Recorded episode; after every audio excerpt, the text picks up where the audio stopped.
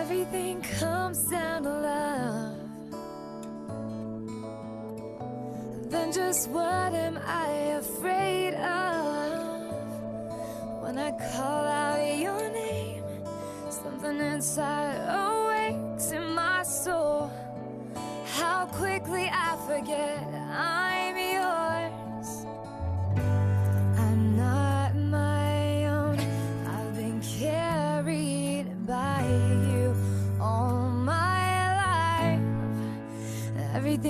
Everything rides on hope now. Everything rides on faith somehow. When the world has broken me down, your love sets me free.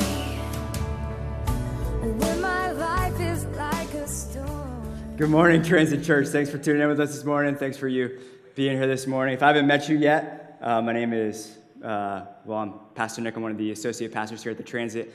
As that uh, bumper video showed, we're going to be uh, continuing our sermon series going through 1 Peter. If you have your Bibles, we're going to be in 1 Peter 2, 9 through 12 today. If you were here last week, this sermon is kind of like a two part sermon series where if you didn't listen to last week's message, I, I highly encourage you to listen to that because uh, it's kind of foundational for what we're going to talk about today. But what we saw last week is in 1 Peter 2, verses 4 through 8, we saw that the church now is God's spiritual house, that we, the church, both individually and collectively, thanks to the redemptive work of Jesus Christ, are the temple of God, the place where his presence dwells. That in 1 Peter uh, you know, 2, verses 4 through 8 is what we looked at last week, is that the living stones, you and I, indwelt by the Holy Spirit, are laid upon the precious cornerstone, and we're being built up into, brick by brick, God's spiritual house, the place where his presence dwells. And what we looked at last week was crucially important. I hope you're able to see that from Genesis to Revelation. God's heart is to dwell in the midst of his people, that where his people are is where our God wants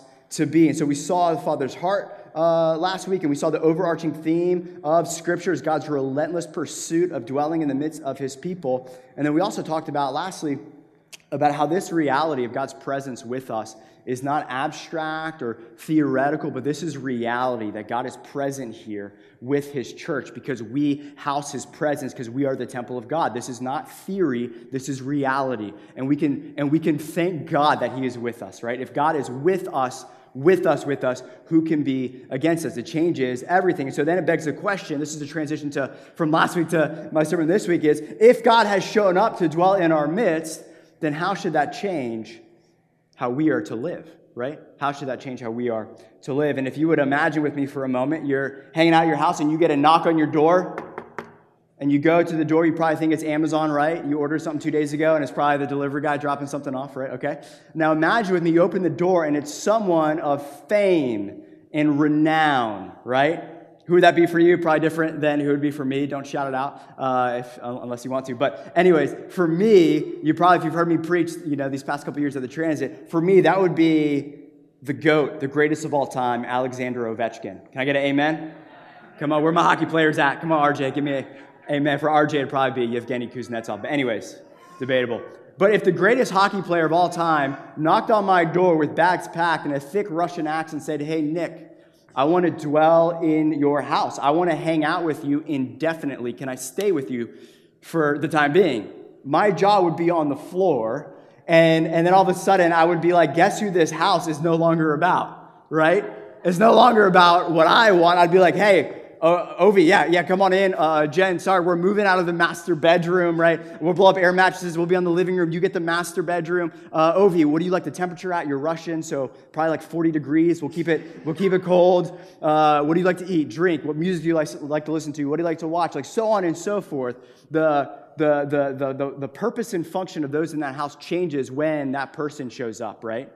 We exist, we exist to honor and serve the Lord. And Jesus says in Revelation 3:20, talking to the church at Laodicea, Revelation 3:20, he's saying, "Behold, I stand at the door, and I'm knocking.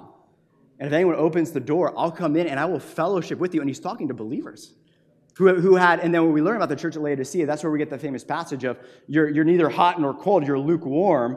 and I spit you out of my mouth. And he's saying the reason why is, is they had no need for Jesus. It was like Jesus was at their door and they, they relegated him not necessarily off the premises, but to the front door saying, hey, we have comfort. We have wealth. We have everything we need without you. And so it's like Jesus knocking on the door. They open the door and they go, oh, oh, it's, it's Jesus. What, what do you want? What do you, oh, you want to you want to come? Okay, well, I mean, if you want to stay with us, I mean, I could blow out some air mattresses. You could stay in the basement. Uh, whoa, whoa, wait, wait, wait, wait, Before you come in, here's the rules of the house, Jesus. You have to enter on our terms.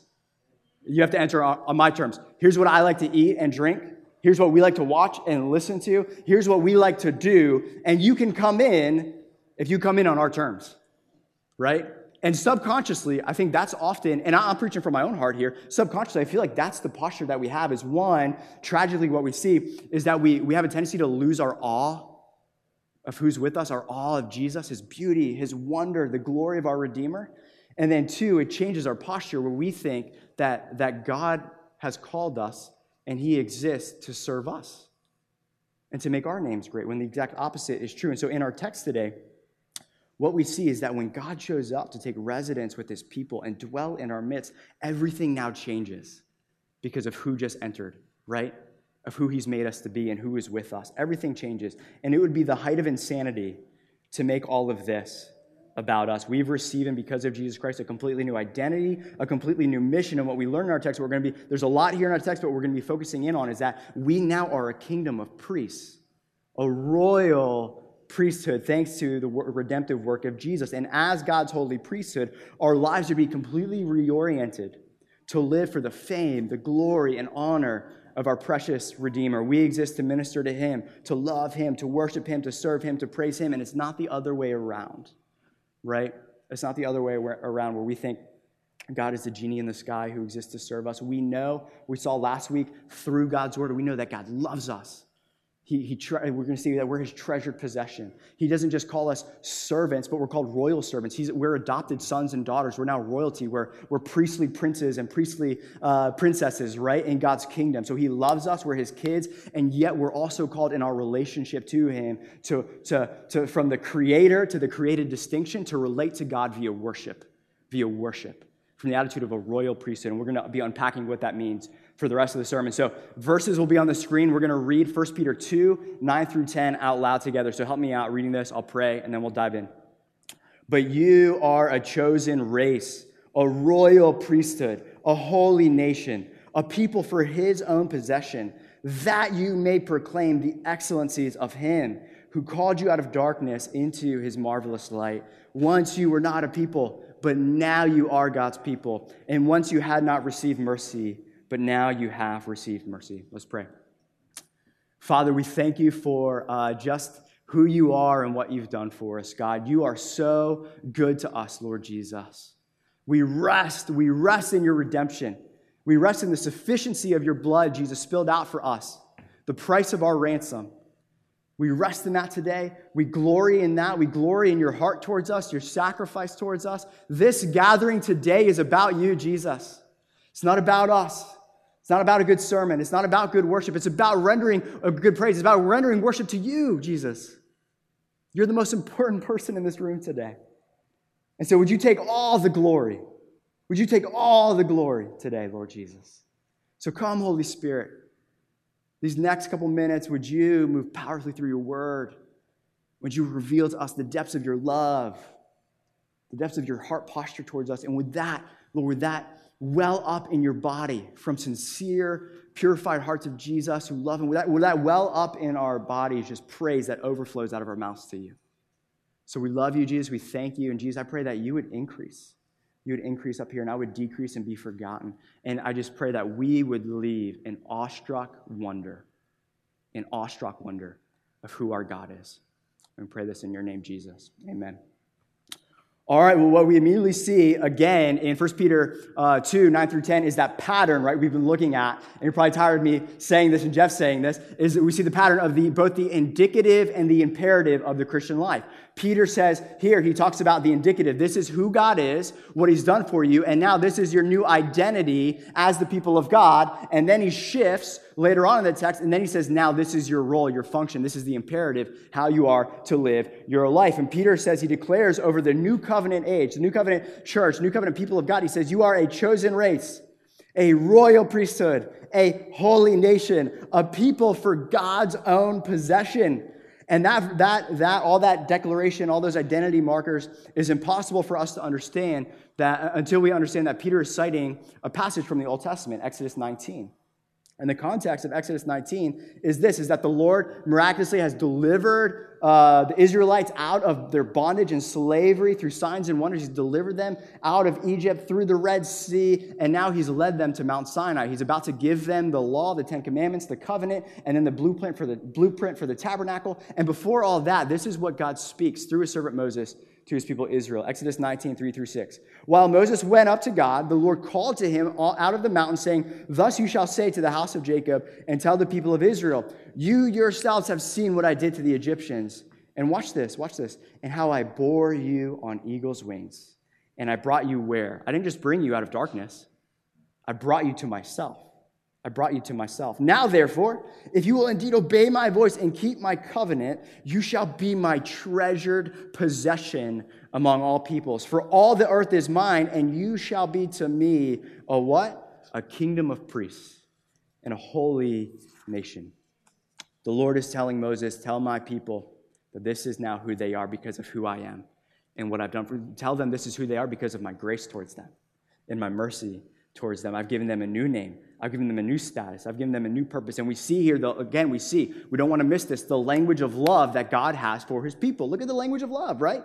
In that text, I bore you on eagle's wings to bring you to where? Where does God want to bring us? To himself. Why? Because, because God's people are his treasured possession.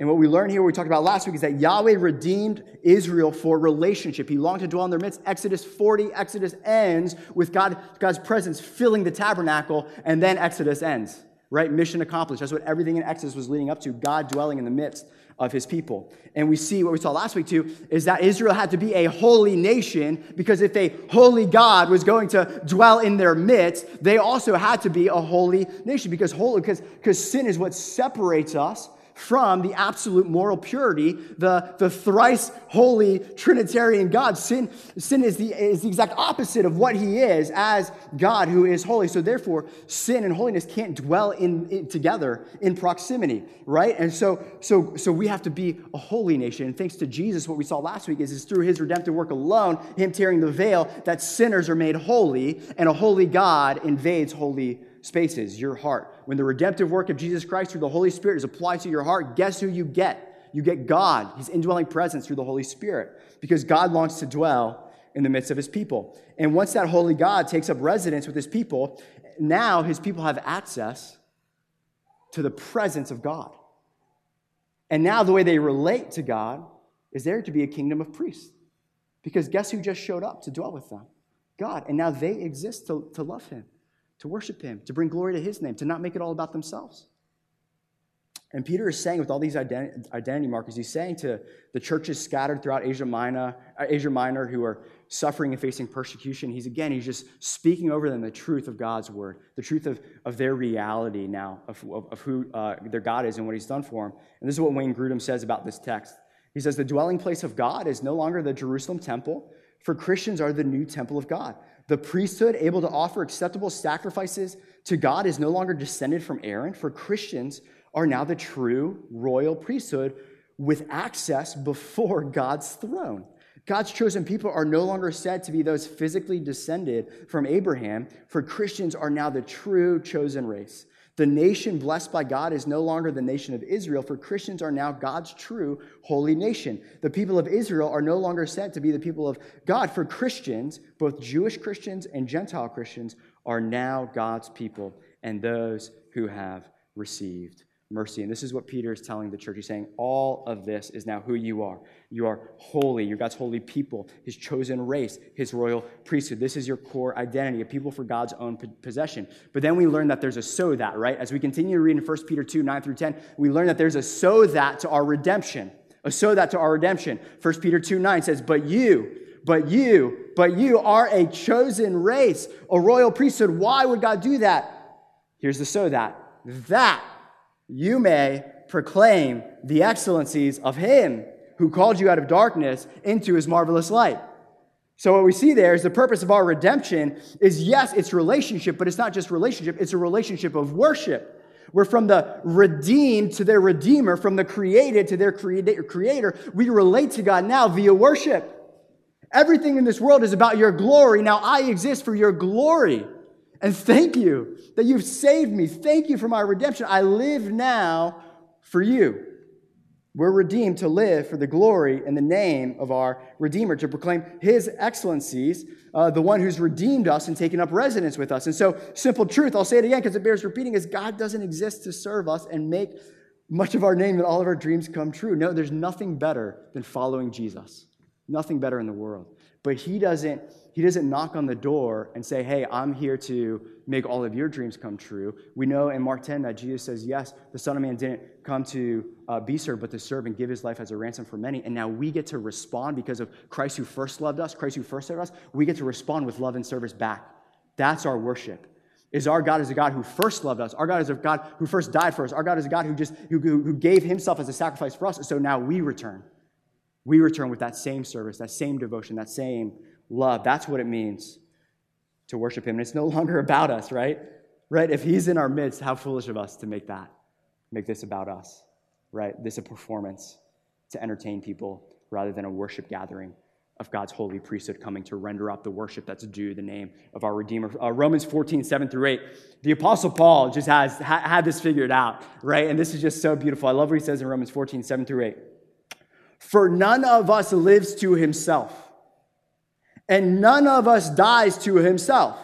For if we live, if I am breathing air, I live to the Lord. And if I die, I'm going to die to the Lord. I love this. So then, whether we live or whether we die, we are the Lord's. 1 Peter 2 9 through 10. We are God's treasured possession his holy people. We are the Lord's. He actually has bought us with the price, the price of his son. So we are not our own. Thanks be to God, because we were once under the tyranny of sin, death, and the devil. And now, because of what Christ has done, we have a new master and a new Lord who is gracious, who is slow to anger and abounding in steadfast love. Of course, we'd want to serve him. And of course, we'd want to sing his praises. I love Romans 14, 7 through 8. If you're uh, this is not my notes, but if you're like thinking like through trendy tattoos you can get in Greek on your bicep, that's a great one right there, right? Um, sorry, being in seminary, there's uh, a bunch of dudes who are all tatted up with like Bible verses in Greek. And anyways, so we, we made fun of that during their, our Greek exams that they couldn't look at their biceps to get any help. All right, sorry. That was completely off my notes. My forgiveness for those watching. All right. So what we see in Romans 14, 7 through 8 is this, is this is priestly language that, that Paul's saying here.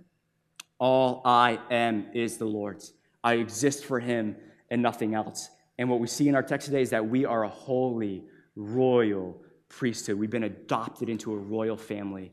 And now we're a royal priesthood, the people who, are, who, who live to glorify God and make much of his name. And the primary point of a priest is simply someone who is fully set apart for God.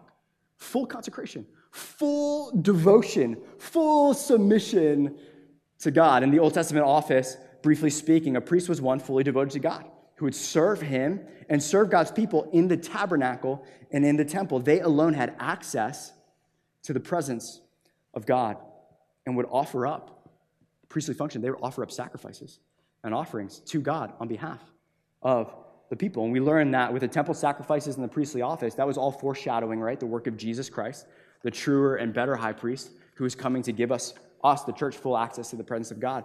And this is what Hebrews 10 19 through 22 says about Jesus being our truer and better high priest. Therefore, brothers, since we have confidence to enter the holy places by the blood of Jesus, verse 19 should stun us. Verse 19 should blow us away, the privilege we have as the people of God. The God of the universe, the creator, God of might and wonder and holiness and goodness and kindness, we have access to, is what this is saying. We're the most privileged people on the planet because of what Jesus has done. Verse 19. Therefore, brothers, we have confidence to enter the holy places by the blood of Jesus, by the new and living way that he opened for us through the curtain. That is through his flesh. And since we have a great priest over the house of God, what do we get to do? Let us draw near. The call of God is invitation to worship, invitation to draw near. Let us draw near with a true heart in full assurance of faith, with our hearts sprinkled clean by the blood of Jesus from an evil conscience and our bodies washed with pure water. So what we what we get because of thanks to Jesus and his redemptive work is we get a right standing with and therefore access to the God of the universe and it's not through anything we do, but because of everything that Jesus has done for us because of everything that Jesus has done for us. The truer and better high priest, through his once and for all sacrifice of our sins, made obsolete the temple sacrifices and the official priestly office. And yet, and yet, and yet, what we learn in our text is this is Jesus' once and for all sacrifice for our sins, and, and, and nobody's head explode. Give me time to explain this. Doesn't negate the fact that we as a kingdom of priests are still called to offer spiritual sacrifices of worship to God okay? Not meritorious sacrifices, meaning we don't contribute, contribute an iota or a dot to our salvation. That would nullify the cross. It would cheapen the work of Jesus if we think, hey, Jesus, you actually need some help, so I need to muster up uh, uh enough holiness so that I can enter the Holy of Holies. You see, it's all the work of Jesus that gets us access to God, okay? But yet we see a mega theme in the New Testament that now that we are saved and redeemed and have access to God, we are called to offer up spiritual sacrifices of worship to God, to live to please Him, to live to worship Him and glorify Him. Okay? A couple verses here. 1 Peter 2 5. We talked about this last week, and I promise you I'd talk about it this week. So, boom, there it is. 1 Peter 2 5. You yourselves, like living stones, are being built up as a spiritual house. Why are we building, being built up as a spiritual house? To to be a holy priesthood. What do holy priesthoods do? To offer spiritual sacrifices acceptable to God through Jesus Christ. You, you and I, living stones, built up into a spiritual house, the place where God dwells in the midst of his people, to be a holy priesthood. And what do priests do? Offer up spiritual sacrifices acceptable to God through Jesus Christ. We're going to talk more about that in a little bit. Romans 12, 1. I, have, Romans 12, I'm, I'm assuming a lot of you have read Romans. You know that all the beginning of Romans, leading up to Romans 12, 1, is all theology, is all the beautiful glory and grace and mercy of God. It's all like, it's all the indicative of the Christian life. This is who God is, and this is what He's done for you in Christ Jesus. And then Romans 12, 1, what's the very first thing where Paul lands the plane to the imperative of the Christian life? What do you say? I appeal to you, brothers, by the mercies of God, because you are in Christ, because now you are a holy priesthood and a royal uh, priesthood, because of what Jesus has done for you, by the mercies of God I appeal to you, present your bodies as a living sacrifice, holy and acceptable to God, which is your spiritual worship. That is why I absolutely love that song we sang before coming up here, because that is us. That is the cry of God's people saying, We will follow you wherever you want to go. We, this is Romans 12 1. That's a Romans 12 1 cry out of the people of God saying, We will be a living sacrifice. This is us crawling on the altar and saying, Our life is yours. Because where you are is where we want to be. So wherever you're calling us to go is where we're going to go. It's a great song. I love it.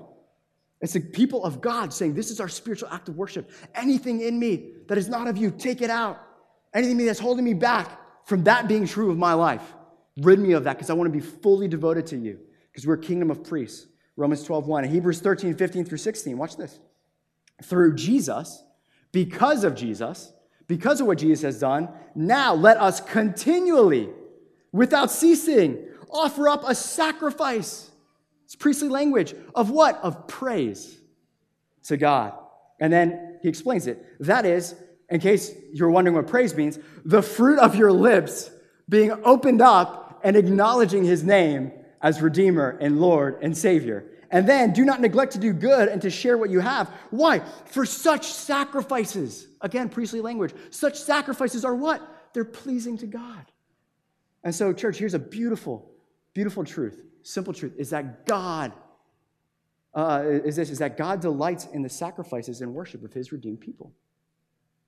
What I learned in, in you know, I got to name drop this because I don't know if you guys will believe me if I say this, so I have to name drop someone who's, you know, much smarter than I am, but um, one of the most respected theologians and scholars at RTS DC, where I went to seminary, Dr. Howard Griffith, taught me this. And it changed my life. And that's why I want to share it with you today. Is this reality? Is that we can please God. So we learn, verse after verse, sacrifice is acceptable, pleasing to God. Sacrifice of praise, pleasing to God. In Christ Jesus, your good works your good works rendered up from a pure heart to Jesus, are no longer filthy rags. It's coming straight from Dr. Howard Griffith's mouth. It's no longer filthy rags that we can please God. We can bring a smile to his face. When his kids, ah, oh, when his kids like lay down their selfish interests and they go and love and serve their neighbor to glorify and bring uh, glory to the name of Jesus, or when they open up their mouths and they're just thanking God for his richness and of his grace, that pleases God and brings a smile to his face. I can't, I can't tell you for how long in my Christian life, I was like, anything good I do is, is filthy rags before the Lord. So why even try? Because I'm living in constant displeasure of God. When in fact, what we see here is we can, as the redeemed of God, who have a relationship with God, we can offer up worship and our lives to Him, and it pleases Him. It pleases Him. It's in God's Word. Hebrews 13, it's in His Word. And I didn't come up with that. The Holy Spirit did in Hebrews 13, and then Dr. Howard Griffith told me about that. It changed my life. It's beautiful that there are things we can say and things we can do that bring a smile to our Father's face. Us proclaiming with our words and our works, Lord, you've saved me, you've rescued me, you've bought me with the blood of your Son. Now all that I am is yours, and all that I have is yours. Here's everything offered to you, it's all yours. And I think God smiles when that happens, and He's pleased with it because it's finally us coming into full alignment of who we actually are and who He's redeemed us to be, right? I, I, I am yours. I exist for your glory, and now I'm going to f- fulfill what you've called me to do. And there's this tragic tendency in the church today, and again, I see it in my own heart, subconsciously, just being in our consumeristic culture, is there's a tragic tendency in the church today where we think, we have the tendency to think that we're passive consumers rather than active worshipers.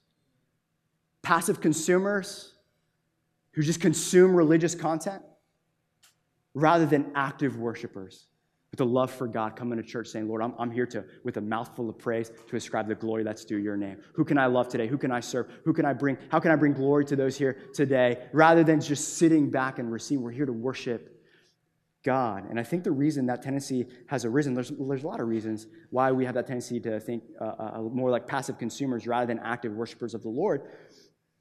Is the reason that has arisen, I think, is because there's this thinking in the church that because of what Jesus has done for us, we don't have to do anything in response. That nothing's required of me. There's no so that to my redemption. I don't have to ever give. I just get to receive and receive and receive and receive and receive. And God's mercies are new every morning, right? But, but we're called to render back up what God gives to us in worship to Him. Our bodies as a living sacrifice, our time, our talents, and treasures as a living sacrifice because I think we've forgotten the fact that what this text says is that we are a kingdom of priests. A kingdom of priests, those who exist to love and serve and worship God. And so, what that means is that when we come here on, on Sunday morning, this isn't church. This is not an event. This is not a performance.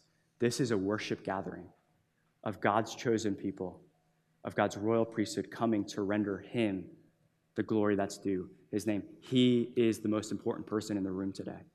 That's why Jeff and I are very careful with our language. We don't say, hey, you're coming to church or welcome to church. We say this is a worship gathering. The living stones coming together to give glory and ascribe praise to the cornerstone who has saved them, who has rescued us from darkness.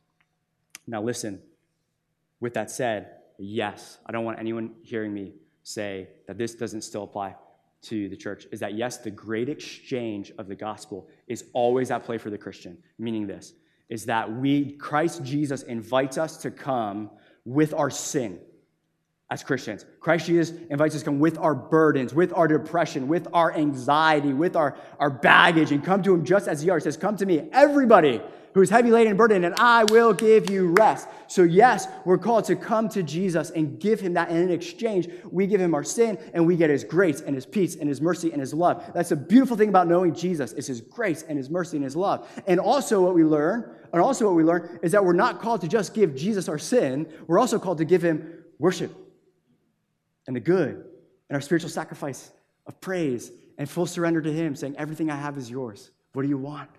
Well, how can I offer up how can I offer up things to you and worship in gratitude from a pure heart to you? That's not legalism. That's not legalism. It's called, it can be, it absolutely can be, but it's called worship. It's called worship.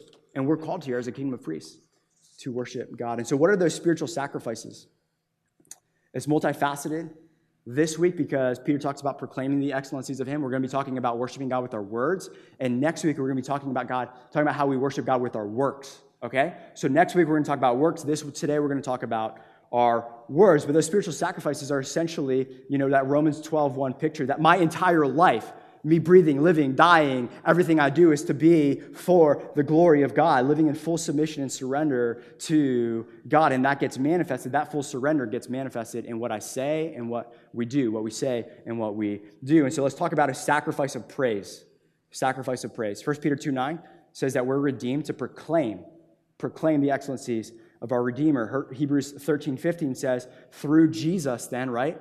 What do we learn in Hebrews 13, 15? Let us continually offer up a sacrifice of praise to God. That this is part of our priestly duty, and not just our priestly duty, our priestly delight. Our priestly delight. What praise is, a simple definition would be an eternal, audible thank you to God. Right? A simple, like, what is praise? I, I just believe it's audible adoration of God. Audible adoration of God, praising Him for who He is and, and what He's done and that's why on Sunday, our Sunday morning gathering, that's why we sing so many songs, right? It's because, it's because the simple answer is because that's what we're redeemed to do. Right? I heard it said, I forget from who, but I heard it said that uh, the praise of God's people is his return on his investment in them. It's his ROI on redeeming them. I love that. And so that's why this is a worship gathering. And so when we come here, uh, church, I just want to encourage us may we not come to just receive, right? There, there's some of us who are coming a heavy laden and burdened. Yes, come with that posture, but also what would it look like? What would it look like for us to come being ready to actively worship our God and sing his praises and not just coming to you to receive, right? It's both. I believe it's both. But primarily, the most important person in the room today is our Savior, our Redeemer, and we've been called to call upon him in praise. And so, speaking of praise, speaking of praise, I know that um, for a lot of us here, a common kind of rebuttal I hear when it comes to a pastor encouraging people to sing on a Sunday morning is this Well, Nick, all of life is to be worship to God. All of life, not just your words, is to be worship to God. So singing is not that important. And frankly, I'm not really that emotional. I'm kind of more analytical or intellectual, and some of these songs are not my cup of tea. So therefore, I'm not going to sing. And so, premise number one, obviously, we fully agree with. All of life, everything we do is to be uh, an act of worship to God. We're supposed to do it for the glory of our Redeemer. And alongside of that, Scripture also makes crystal clear that a massive chunk of us living our lives of worship is opening up our mouths and proclaiming the excellencies of God. A massive, I, I, I could sit with you, I could do, we could do a whole sermon series on praise from start to finish I don't know if you've even read Revelation, if you know what, we're going to be doing, but we're going to be opening up our mouths worshiping Jesus, saying, Worthy is the Lamb, worthy is the Lamb. Okay? This is a huge part of Scripture. A huge part of Scripture. And nowhere in Scripture, watch this, do any of us get, get a get out of praise free card. Okay? Like nowhere in Scripture is like, hey, here's a get out of praise free card. Here's a medical exemption because you know, like your personality or, or you just don't like the songs. Well, do we love our Savior? Like that, that's, that's what's been a fundamental shift in my life recently, coming from seminary, and being super proud and sitting back with every worship song and being like, how many times are you gonna say Jesus? You know, all this stuff. Versus, versus do I love theology or do I love Jesus, right? And, and, and, and our songs should be theologically sound, right? If you've been at the transit for more than a month or two, you know that we're people of the word and people of theology. Doctrine is so important, but we're a people also who love God. And so when we worship, we're not, we're worshiping God because we love Him, okay? And so that's what we're doing. That's what we're doing. And nowhere in Scripture do we get a get out of praise free card. And we see this in Psalm 150. The last psalm and 150 psalms ends, ends this way Praise the Lord! Exclamation point. Imperative. Praise the Lord. Where? Psalmists tell us where, how long, where should we praise him? Praise him in his sanctuary, praise him in his mighty heavens, praise him for his mighty deeds, praise him according to his excellent greatness. We praise God because he alone is worthy of praise. There's no one else in the world who's worthy of praise. So we want to crack out our praise to God because He's the one who's worthy. Worthy is the Lamb. And then verse three, how should we praise Him? I don't know. praise Him with the trumpet sound, right? Come on, let's go. Praise Him with the lute and the harp. Nobody's gonna be playing a lute up here. I don't know what that is. But, anyways, praise Him with the tambourine and, and what? And dance. And dance. Okay, no one's, no one's gonna be dancing up here. Okay, maybe. But but here's here's what we see. Here's what we see. We see we see what praise looks like in God's word, right? It's multifaceted, but we see here that, and we're about to see here that what's prescribed for the people of God to praise God, it gets a little rowdy. Keep reading. Praise him with strings and pipes. Watch this. Praise him with sounding cymbals. And, and, and here you go, the drummer today, David. Here you go. Praise him with loud clashing cymbals. Make a joyful noise. Sing to the Lord, for he alone is good. He alone is worthy. Let's make some noise, right? Sacrifice of praise. It pleases God when we do that. And then, and then if anyone here thinks that we have a get out of praise, and, and praise has to flow from sincerity of heart, I'm, no one's going to force you to, you know, to sing praise this morning. But we see in verse 6 let everything that has breath praise the Lord. And the very last three words in English, not in the Hebrew, in the Psalms is this praise the Lord. 150 Psalms. Last one, praise the Lord. People of God, praise the Lord. Pray him in his sanctuary, pray him in his heavens. He's worthy of praise, and praise him with all of these instruments basically being make a joyful noise because our God is great and he is a God of love. And so simple summary of Psalm 150 is this is that everything that has breath now exists to praise God with everything you got. Everything that has breath, praise God. This is the reason for breath in your lungs is to praise the one who put that breath there.